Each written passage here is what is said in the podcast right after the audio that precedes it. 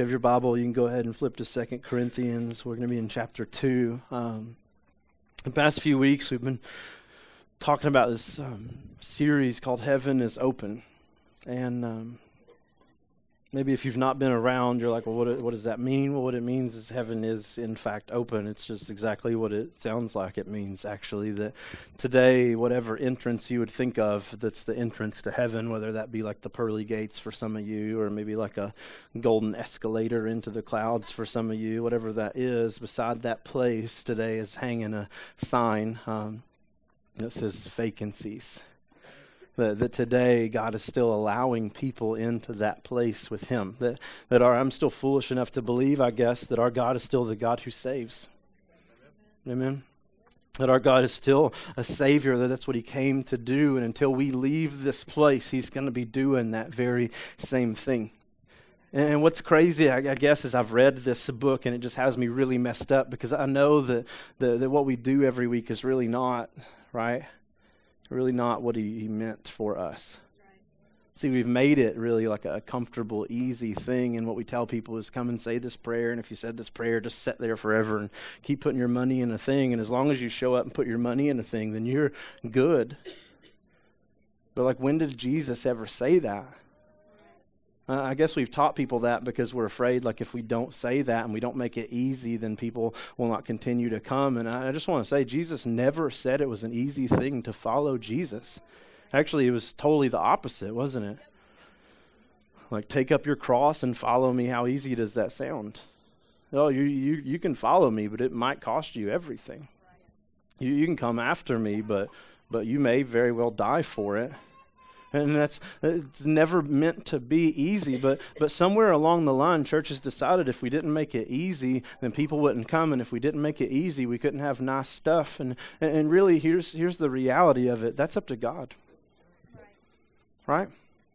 Like it's not between me and you if you come, it's between you and God if you come. It's not between me and you if you give, it's between you and God if you give. And, and the Bible says it's not an easy thing to follow Jesus, and I will not make it that so that you will continue to be here. I love you too much. In the Bible, it says, like in, in, in, in, in the gospel, right, word of Jesus, some of you are going to come to me at the end of your life and you're, you're going to say, Lord, Lord, and I'm going to say, Depart from me. You never knew me. And you're going to say, But I did these things. I came to church. I listened to K-LOVE. I, I had a Christian t shirt even that one time. Remember, I went to Passion. And he's going to say, But I don't know who you are. You were not willing to know me Therefore, I do not know you. And I won't lead people down that path.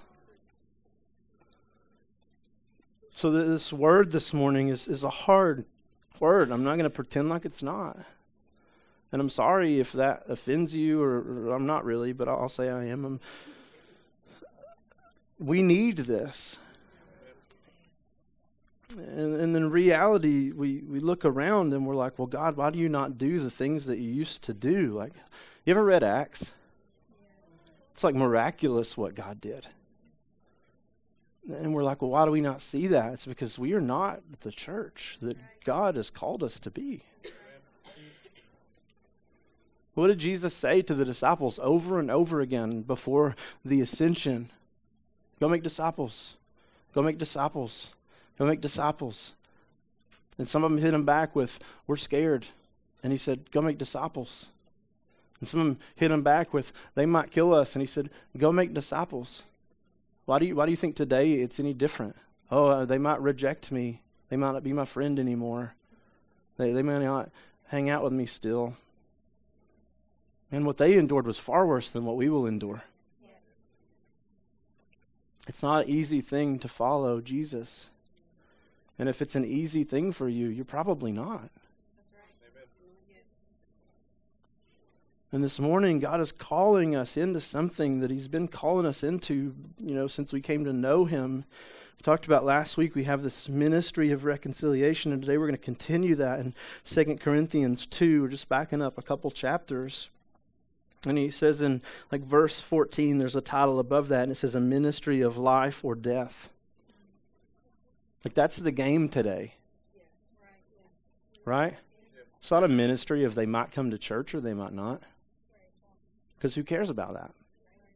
It's not a ministry if they might be good people and they might not, because who really ultimately cares about that? The stakes, stakes are much deeper this morning, and it says a ministry of life or death. Second Corinthians was a letter written by Paul to the church at Corinth, a, group of Christians, people like us who have said a prayer and who, who say we're followers of Jesus. And this letter deals with, like all most of the other letters that he's written, like how do we live that out now? Nobody's good at that. That's why there's a whole book that tells us how to do it, right? If you don't read it, you're never going to do it. And in 2 Corinthians 2, he talks about this ministry of life or death. Unfortunately, he starts out with the word but, which means you don't know what's going on right here. But is a transitional word, right? Like two weeks ago, we, we were dead. We were under the power of Satan. We were headed towards the wrath of God, but God, who is rich in mercy, right? That's a transition word. We were this, but now we're this. So we're about to hear like this new thing, but what comes before that? What, what is that transition? So we have to back up a few verses, and it says in 12, when I came to Troas, this is Paul telling a story, right? When I came to Troas, which is a city kind of in, in the, in the um, western, I guess, corner of Turkey, kind of over near the coast, Troas, a, a Greek city. He says, when I came there, um, to Troas for the gospel of Christ. I was coming to uh, share the gospel. I was coming to tell people about who Jesus is. It says, A door was opened to me by the Lord. Now you look at that and you're like, man, that's great. Hallelujah. Like I went there to share the gospel and God just flung the door wide open. But what we're actually seeing here is a continuation of a story that he tells over in Acts 16. You're like, I, I don't need that context today. Thank you. Um, but let me just read it for you anyway. 16:6 says, "They went through the region of Phrygia and Galatia." And it says, "And were prevented by the Holy Spirit from speaking the message in the province of Asia." They went to share the gospel, right? And they were prevented by the Holy Spirit. What in the world, right? Like, why would you do that? I'm going to share the gospel and you're not going to let me go share the gospel. So he could have packed it up and went home, but he didn't. It says, actually, in 7, when they came to uh, Mysia, they tried to go to Bithynia. These are great names. But the Spirit of Jesus did not allow them. Here again, right? Paul on a missionary journey, and he's like, hey, I'm going to go, okay, I can't go to Asia, so let me try like plan B. I'm going to go down here to Mysia and Bithynia. And it says, but the Spirit of Jesus did not allow them. So, yet again, right, there's a roadblock. Going to share the gospel, and twice God's like, nope. I'm going to go tell Asia about Jesus. No, you're not. Okay, well, I guess I'll do plan B. Mysia, let's go there. It's going to be great. Bithynia, I, don't, I didn't choose those because I didn't like their name, but I'll go there. He's like, nope. This is so bypassing Mysia, they came to Troas. Now, here's where Paul thinks, I'm going to do the ministry, right?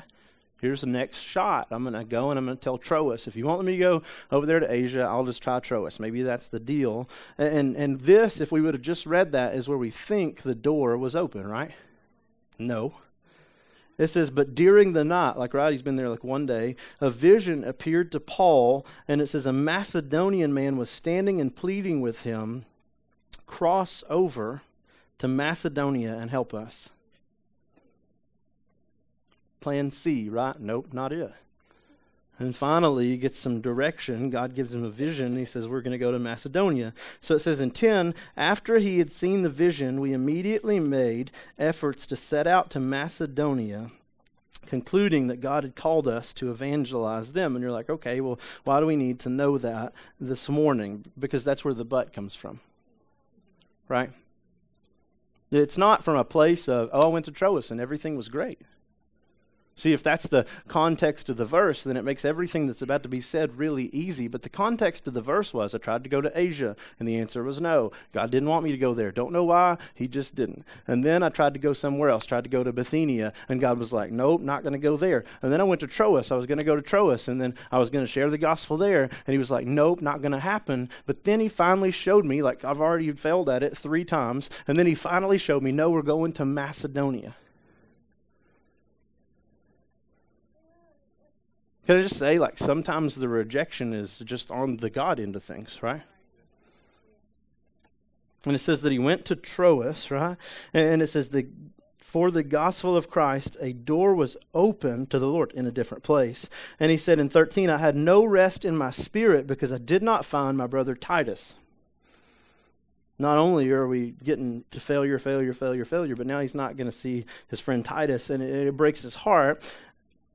And it says, But I said goodbye to them and left for Macedonia because that's where God had called me. See, the context of everything we're about to read is not everything's happy, everything's great, I've got it all together, it's going to be an amazing day. The context of what we're about to read comes from I failed and failed and failed. Uh, it didn't work out, it didn't work out, it didn't work out.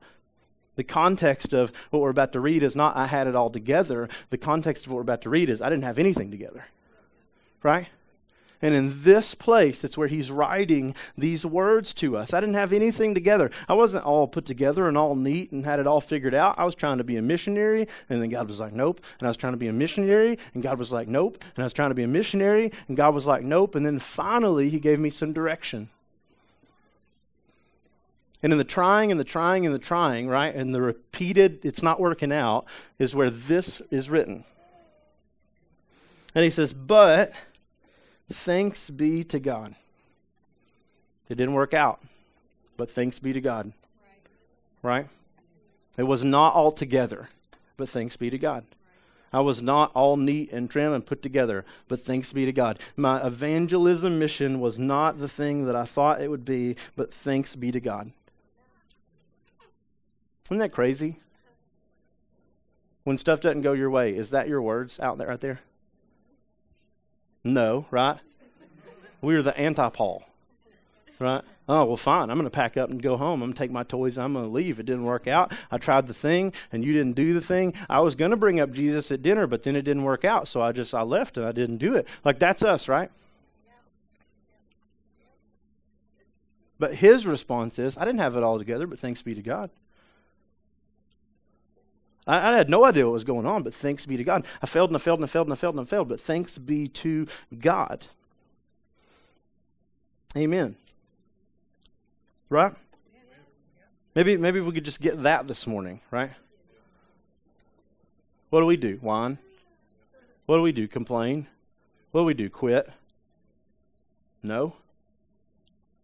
Thanks be to God, that's what he says. What, what, why? Why thanks be to God? Thanks be to God who always puts us on display in Christ. God who always puts us on display. God who always pushes us to the front. God who allows people, is what he's saying, to see how we respond to things, to see our life, to see our actions, to see our behavior, to see our words. This is what he says. Isn't it annoying that people are watching you? Isn't it just really like isn't that annoying? People are watching you. Like I'll just be honest, people at work are watching you, right? They know. Especially if you if you ever utter the words, right, I go to church. People are watching you. If you ever utter the words like, "Oh, I'm a Christian," right? People are watching you. They even hear you get out of the car and you're listening to K-LOVE, and they know what that is. Or, oh, they're Christian, right? Because people are like waiting for you to screw up. Isn't that annoying?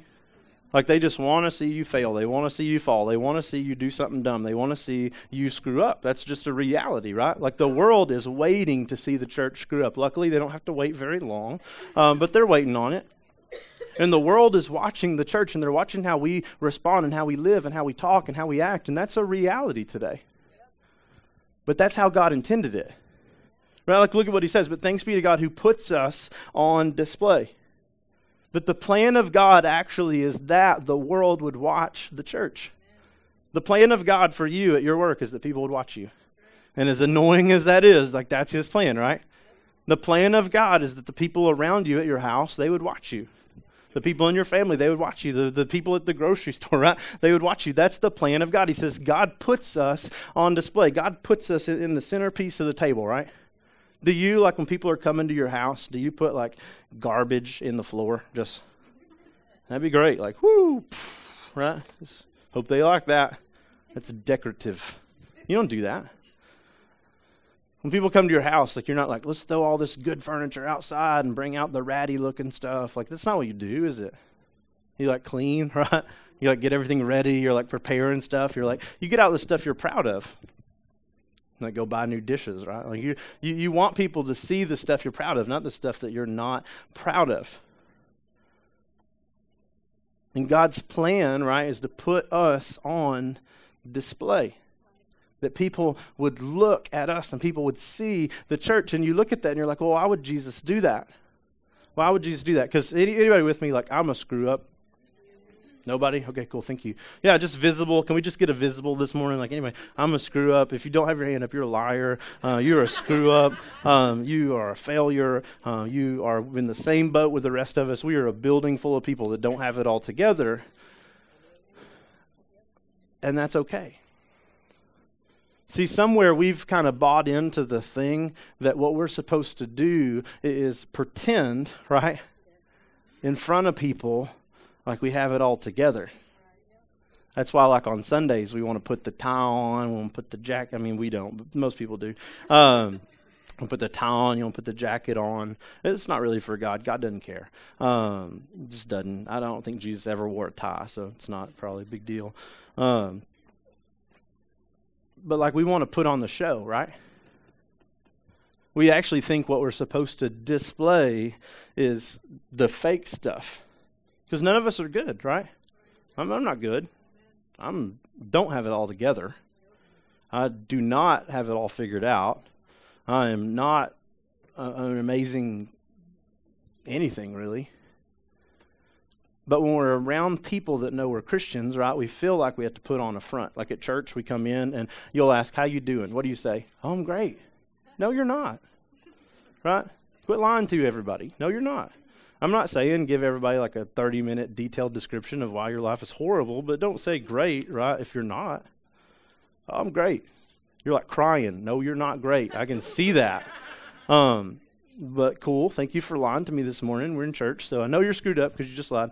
Um, but we want we want people to think that, don't we? Why church is tiring, actually, because a bunch of fake people that just pretend to have it all together. It's not true. Um, we don't, and that's why the world won't have anything to do with it. Um, because what we do is we, we go to, to work and we pretend like we're not flawed, right? We pretend like we don't mess up and we pretend like we don't screw up. Or we go to our family's house and we're like, oh, yeah, brother, I'm great. I have it all together. Uh, and, and none of that is true. And can I just say, God's not scared of that. God knows that you're broken and you need a Savior. He's never been confused about that. God knows that you do not have it all together, and without Him, you're not going to keep anything together, right? And He's never been confused about that. So, what is God trying to display to the world through the church? Fake perfection? Fake, I have it all together? No. God is trying to display the reality that broken people can still be loved by loving God. Here's what I'm not saying go live it up, do whatever you want to, send it up out there, and just say the name of Jesus every once in a while. If you can do that, you're lost. Come whenever you feel free, you know, just do it. If you can do that, you're lost. But what I am saying is, it's okay to be broken. And it's okay to need a Savior. It's okay to be a little bit jacked up and need somebody to fix that. Because what do we display to people when we pretend we're perfect? That God only loves perfect people. What do we do when we display that we're good falsely? That God only loves good people. Heard a story the other day. Somebody was telling me um, they invited somebody to go to church with them, and the, the preacher said something about them screwing up or them them sinning, and the person was so shocked. What, what do you what do you, what do you mean the preacher sins? What do you mean, what do you mean he he, messes up? I, I thought all you guys were perfect. And the person had to explain, no, I sin every day. That's the amazing thing about grace. Like, I am a screw up, but God loves me in spite of that. See, what we display to the world when we pretend like we're perfect is God only loves perfect people, and they don't have a spot here. And that's not what God is putting on display. It says it pleases God to put us on display. Thanks be to God who puts us on display. How? In in a relationship with Christ Jesus. God's not trying to display your feelings, right? or your actions or your behavior. Some of those things are detrimental to the gospel if you don't know how to act like Jesus. Um, what he's trying to display is that through Jesus we have forgiveness and salvation. And he says, Thanks be to God for that. Thanks be to God, I'm not perfect and I don't have it all together. Where's he writing this from? I've screwed up. I've tried to go somewhere, he said no. I've tried to go somewhere, he said no. I tried to go somewhere, he said no. But thanks be to God, even I, Paul, who wrote most of the New Testament, have grace in God. Even I, Paul, who don't have it all together, have grace in God. Even I, Paul, who don't have it all figured out, right, has grace in God. It's okay. I would never have wrote that story, would you? Oh, I tried to go here, and he said no. I tried to go here, and oh, they're going to think that he doesn't listen to God. The world doesn't think that, just church people.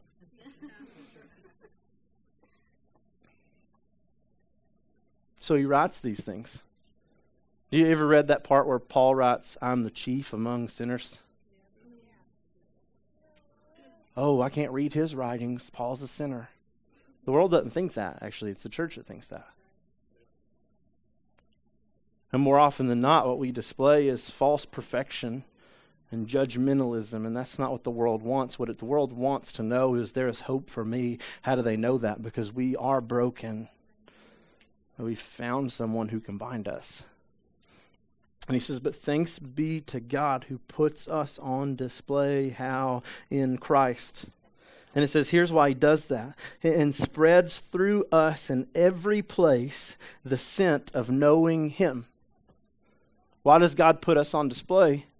Well, it's to, it's to spread through the world the scent of knowing Him.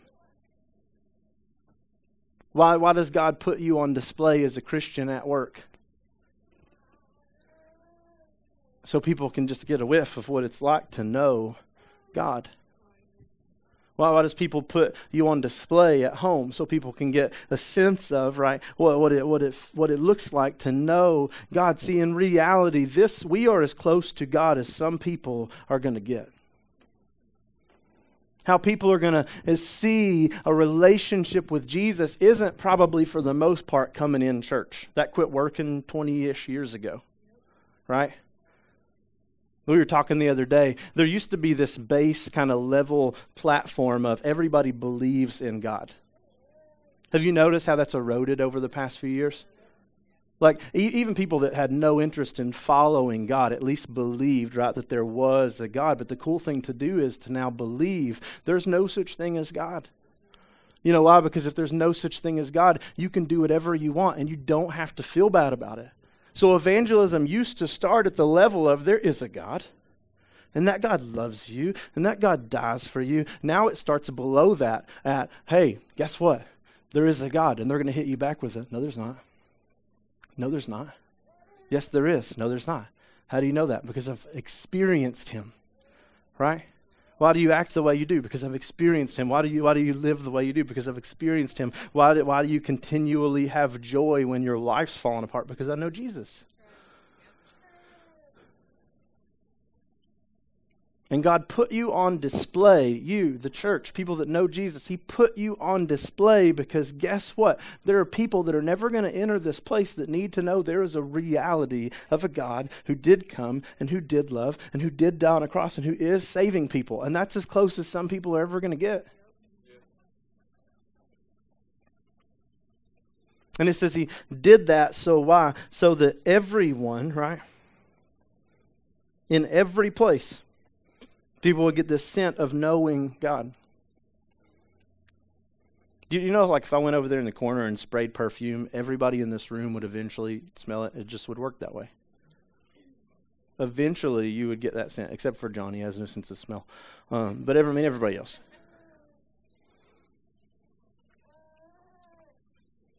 Can I just say, everybody at your work should eventually know that you know Jesus. If they don't, there's an issue. It says God put us on display in every place so that people could experience the scent of knowing Him. In 15, it says, For to God, here's how God views us we are the fragrance of Christ. Here's what God thinks about the church. Here's how God feels about the church. Here's the purpose of the church through Paul. We are the fragrance of Christ. We should look like Christ. We should smell like Christ. We should display, right, Christ. We should display what he came for, at least, or what a relationship with him looks like. Among those who are being saved, future tense, and among those who are currently perishing. That crazy? We should be this fragrance of Christ to those who are being saved currently on the process, on, on the way to being saved, but also to those who are perishing. And we are the same scent to both people. Amen. Like, we're not supposed to be one thing here and one thing there, is what he's saying. Oh, great. You all huddle together on Sundays and you lift your hands and you sing songs and you leave this place and you're just a totally different guy. That's not the image that he's giving us. We're all consistent, or we should be. If you're a different person on Monday, there's an issue and it's not with Jesus. Amen? He says we should be the same everywhere. In other words, worship music comes on at work, right? Like, I'm going to have Jesus conversations at church. Where else should you have them? I love Jesus at church. Where else should you love him? This is the same scent, right?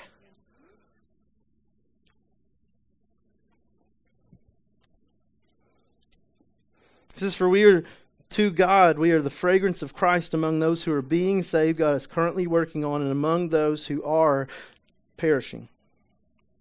It says in 16, to some we are a scent of death leading to death. Which is what it says, right? To some we are a scent of death leading to death. It's the same fragrance. It's the same message. It's the same life. It's the same actions. It's the same behavior. And to some people, it's the sin of death leading to death. Can I just be honest with you? Some people are going to die apart from Jesus. It's reality. It, it's a horrible reality, but it's a reality. You're going to know people that die apart from Jesus. It's not everybody's coming. You ever shared the gospel? I don't know if any of you have, or, you know, and I'm not knocking you if you haven't, but you ever shared the gospel and people just look at you and you're like, it's great. I don't care. Yeah? Yeah? Some people are just not going to receive it. And it's not about the message, is it? Because it says we're the same scent. It's not about your ability, is it? Because it says it's the same sin. It's not about how you live your life in front of them. It says it's the same sin. It's not about any of that. If we're doing what we're supposed to be doing, if we're obedient and we're sharing the message and we're living the message, right? To some people, they're going to say no. It's a reality. But it says to others,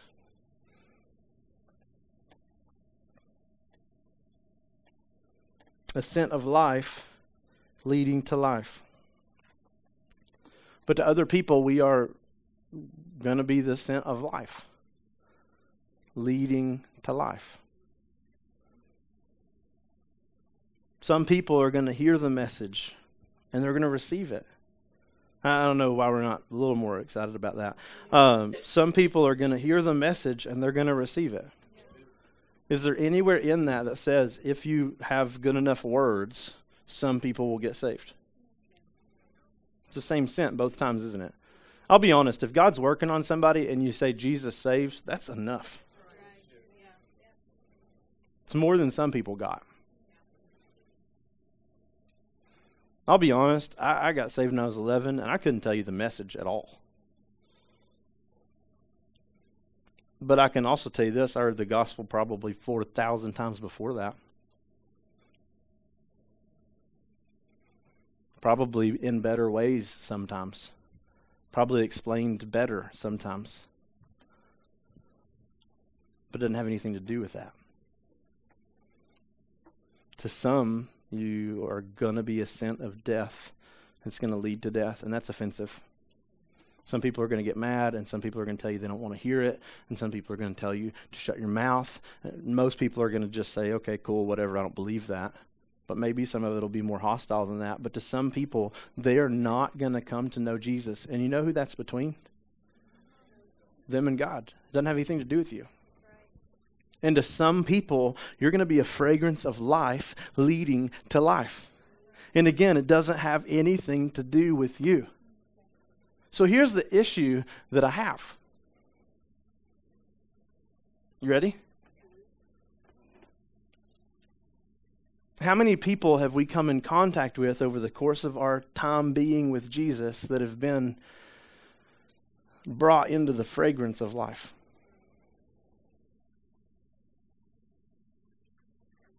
Like, real question. Some of you guys have known Jesus for like a month, and you're like, nobody. And, you know, it's been a month, so maybe just, it's been not very long. Um, some of us, we've known Jesus for like 30 years, 20 years, maybe more. How many people have you come in contact with that have been brought from death to life?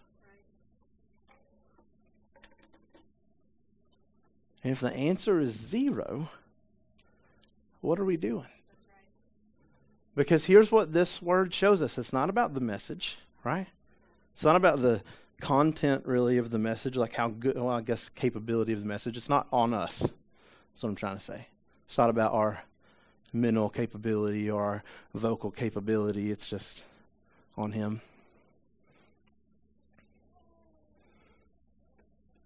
So, what's the deal? Because, see, what we want to do is we want to say, I'm not comfortable with that, I've not been gifted that way. You're just a bottle of perfume. There's no gift in you except what Jesus has done. Like it's not it's not an ability or talent thing and it's not uh, like on a some people basis, right?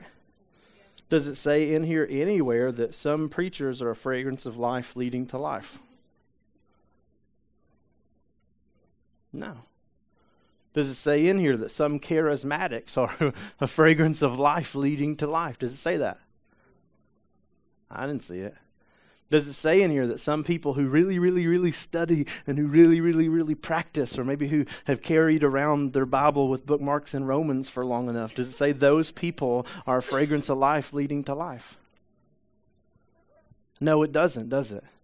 It said, Thanks be to Christ who puts us, the church, on display to be the aroma of Christ in every place. And to some people, the aroma will be death, leading to death. Some people are going to reject it. But to some people, this is a guarantee. It's not a if you're good enough thing, right? To some people, you're going to be a fragrance of life leading to life. And that's a guarantee.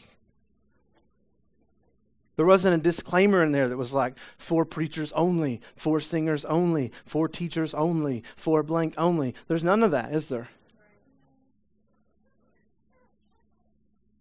See, here's the question we have to deal with this morning. If nobody in the span of our time of knowing Jesus has come to know Jesus, is the problem with the sent?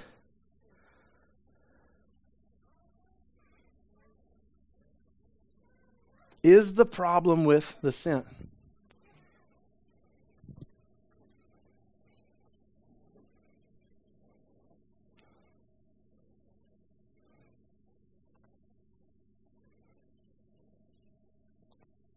That's hard. I don't like that.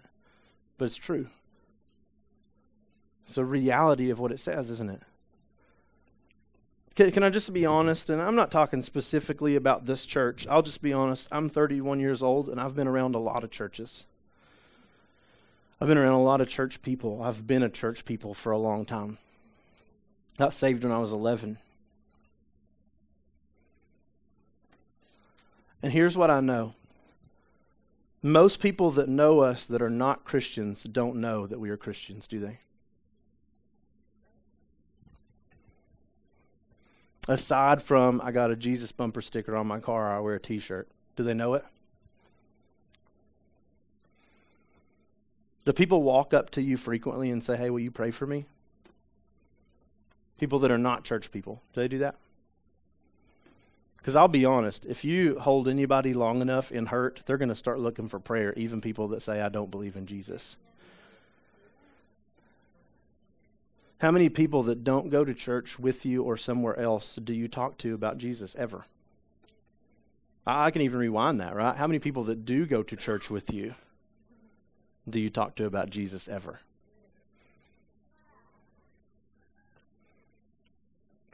See, in reality, we have reduced this to I'm going to come, right?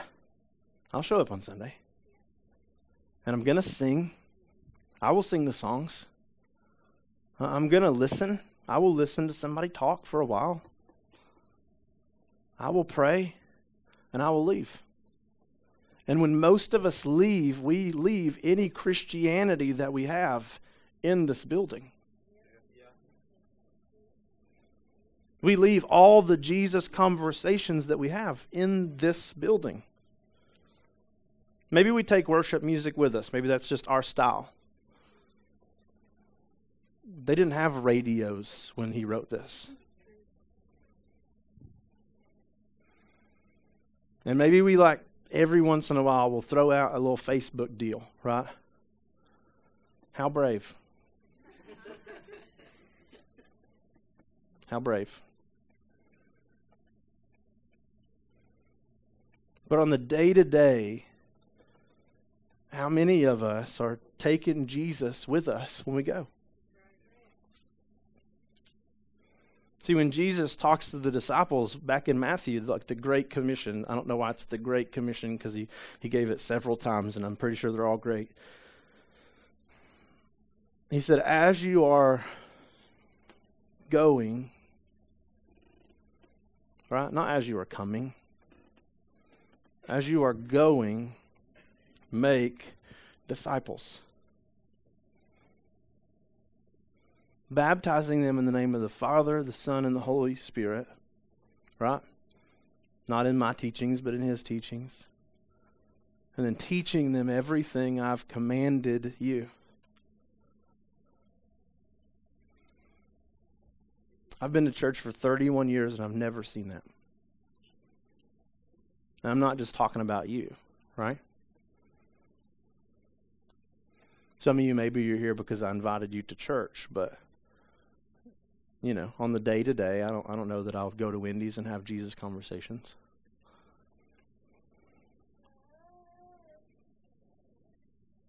But this is what God has called us to do to be a fragrance everywhere we go everywhere we go. A fragrance that draws those that God has called to Him. Not your job. Your job is just to share the message, right? You're like a sprinkler. You don't actually get to choose which blades of grass get hit. You just do the thing, right? You don't get to do anything to make them grow. You just do the thing. And if you do your job, a lot of them still may die, right?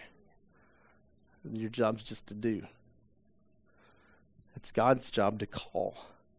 But what it says right here is that if we do our job, that He will call some, doesn't He? But the reason we don't do our job, let me just try to put this out there, um, is because we're afraid that no one will come, right? somehow, some way. That's that's the root of it, isn't it? I don't know if I'm smart enough. How many of you don't raise your hand, please? How many of you ever use that excuse? I don't. I don't know if I know enough. Do you know what happened to you? You know enough. You know enough.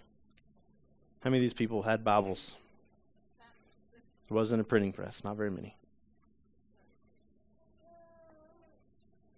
You have the ability to know enough if you want to. Some of you don't. You can fix it. You don't just have to sit there. But you don't actually have to know enough. I don't know if I'm able to speak enough. I don't know if I'll do a good job presenting it. It's not about doing a good job presenting it. The messages I feel the best about are the ones that people stare at me like I'm an idiot. Honest. The messages I feel the worst about are the ones people always text me, oh, I needed that, I needed that. And I'm like, dude, I feel like an idiot. right? It's not about our wisdom.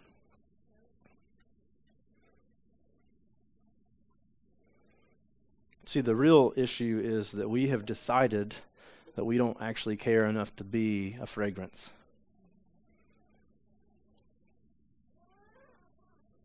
We've sacrificed the commission for comfort. God said, Go and do, and we want to say, Nope, can't, don't have the ability, am not able, am not capable. And really, just let me put the stamp on it for everybody. What it really means is, I don't care. If somebody's on fire, I'm going to find whatever water I can and try to put them out. If it's what's in that bottle or if I find a hose, right? I'm not just going to sit there and watch them burn because I don't have enough water.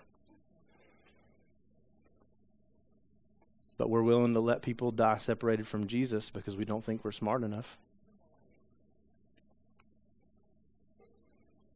And here's the thing that is the worst. While the world is marching headlong into hell, the church is sitting in pews and seats on Sunday, singing worship songs and listening to messages.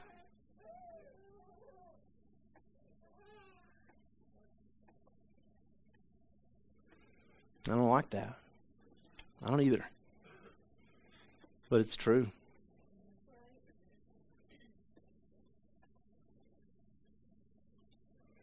See, in reality, this morning, this is not a thing for a select group of people or people who are smart enough. It's for people that know Jesus. And if you know Jesus, you've been invited into this. And let's just be level with it. Some people are going to reject you. Get over it. Just, just leave it here now. Get over it. Not everybody is going to heaven. But without the church, nobody is. There are people at your work right now that are ready to hear the message and to receive the message. But there is no messenger at your work. Amen. Now, I'm not going to go on until we say amen, so we could just sit here in this moment. There are people right now at your work who are ready to receive the message, but there is no messenger. There are people in your family right now who are ready to receive the message, but there is no messenger.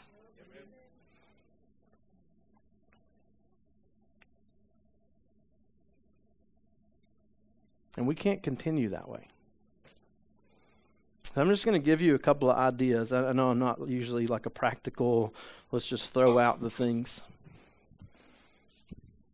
If somebody you know is lost and you're more comfortable away from work, invite them somewhere that's not work. I don't have time. Then you don't care. It's true. If it takes a visit to the Shoney's and you have to pay, it takes a visit to the Shoney's and you have to pay.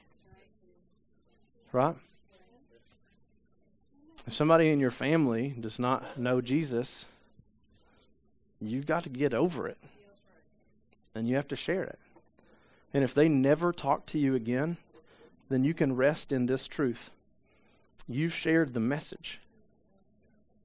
And they had an opportunity. Amen. If you have a friend that doesn't know Jesus, it's your responsibility to tell them the message of Jesus. And if they're not your friend anymore, that's between them and God. But you can rest in this truth. They had the opportunity. Right? Because it's not my job to tell them about Jesus, it's your job to tell them about Jesus. You are the fragrance of Christ in their life. You're the perfume of Jesus in their life. And without you, they are never going to hear it, or they may not. So if it takes a visit to the Shoney's or somebody coming to your house or a phone call, or even maybe a broken relationship between you and that person, it's just going to take what it's going to take. But we cannot continue to make excuses for why we do not do what God has called us to do. Amen. I, love you guys. Um, I do. And God loves you as well. And He's given you an amazing opportunity to be involved in the salvation story of people around you. It's an amazing thing. We act like we're carrying death. We're carrying the best news there is on the planet. You are going to die separated from Jesus and go into eternity without Him if you don't know Him. But He came and He died so you could know Him. It's the best news there ever is, right? And He's inviting you into that story. And this morning, I just want to be real with you. Um, if we're not willing to be involved in that, then there's no reason to continue to show up.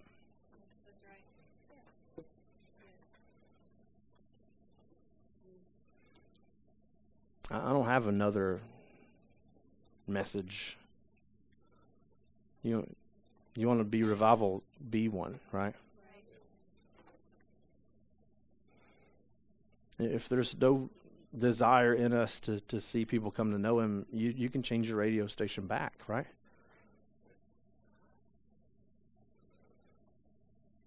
Because it's a life and death thing.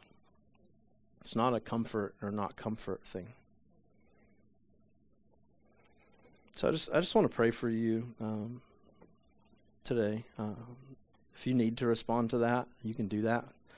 Um, if if you need to stand and pray for somebody, you, you, can do that. If if you need to just say to God, "Sorry, I'm here, um, and I'm going to go," you you can do that. Um, but before we leave this place, I, I just want to pray for you, um, and you do what you need to do.